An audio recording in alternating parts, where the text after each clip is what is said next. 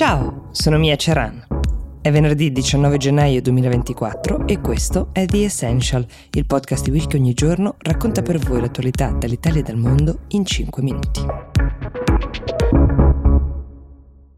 Mercoledì sera la Camera dei Comuni del Parlamento britannico ha approvato una proposta di legge che prevede di trasferire forzatamente in Ruanda, un paese dell'Africa orientale,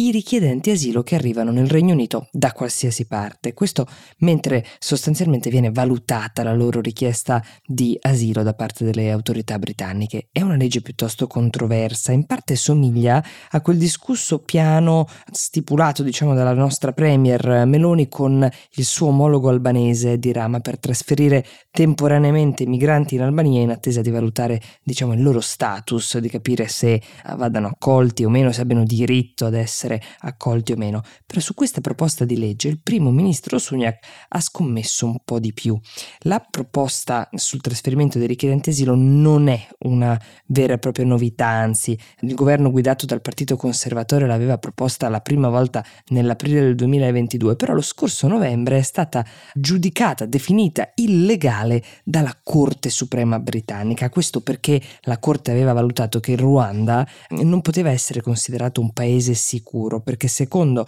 appunto la Corte i richiedenti asilo avrebbero rischiato di essere rimpatriati dal Ruanda nei loro paesi di origine, dove avrebbero potuto subire qualsiasi tipo di maltrattamento,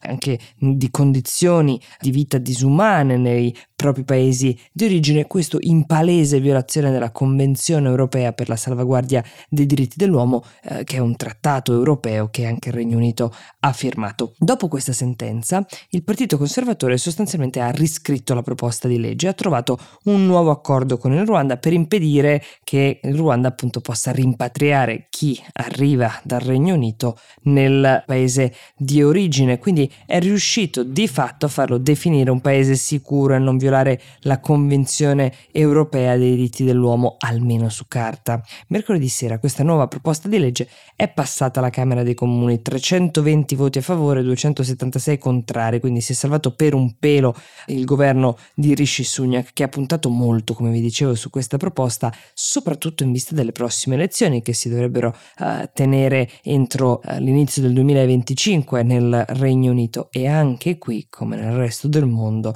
uh, l'immigrazione è un tema caldissimo e molto caro, soprattutto all'elettorato conservatore. I conservatori in questo momento nei sondaggi sono in netto svantaggio rispetto ai laburisti. La proposta di legge deve ancora essere approvata dalla Camera dei Lord, anche se ha ricevuto una prima approvazione, rimangono ancora parecchi dubbi sul trasferimento dei richiedenti asilo in Ruanda. Quindi da una parte Sunak e il suo governo sostengono che uh, agirebbe da deterrente per i futuri arrivi nel Regno Unito, diminuendo il flusso di quei migranti che partono soprattutto dalla Francia e attraversano il canale della Manica con delle piccole imbarcazioni. Dall'altra parte, la maggior parte degli esperti invece sostiene che non ci siano prove del fatto che questa legge avrà uh, gli effetti desiderati e altri si, si soffermano sul fatto che il piano è invece molto costoso. Per ora il governo britannico ha già pagato 160 milioni di euro al Ruanda e questo piano dovrebbe costare poi 200 mila euro per ogni richiedente asilo che viene trasferito.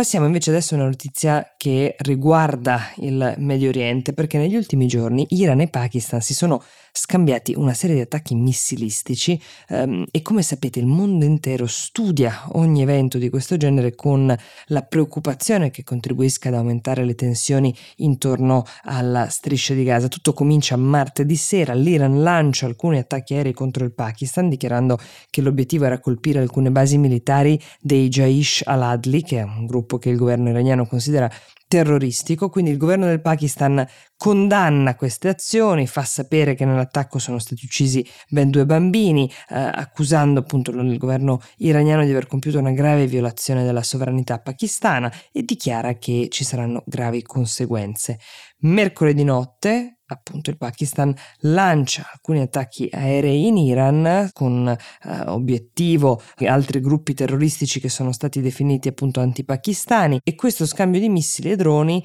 eh, militari arriva in un momento di particolare attività da parte dell'Iran che lunedì notte aveva bombardato anche alcune zone dell'Iraq, in particolare la regione semi-autonoma del Kurdistan iracheno, sostenendo appunto di aver colpito un centro di spionaggio israeliano. Il ministro della difesa iraniano ha dichiarato che questi attacchi sono un vero e proprio avvertimento nei confronti di chiunque voglia minacciare l'Iran, in particolare verso Israele, gli Stati Uniti e altri gruppi terroristici come ISIS che a inizio gennaio avevano messo in atto un grande attacco che ha ucciso circa 100 cittadini iraniani. Allora, secondo la maggior parte degli analisti, il governo iraniano non sta cercando un'escalation del conflitto, per quanto preoccupanti questi attacchi iraniani contro Iraq e Pakistan non sono stati su larga scala, ma sono rimasti circoscritti. In questo modo l'Iran è riuscito di fatto a mostrare la sua potenza militare senza però entrare in uno scontro diretto con altre superpotenze come Israele, Stati Uniti o i loro alleati. Questo almeno per ora.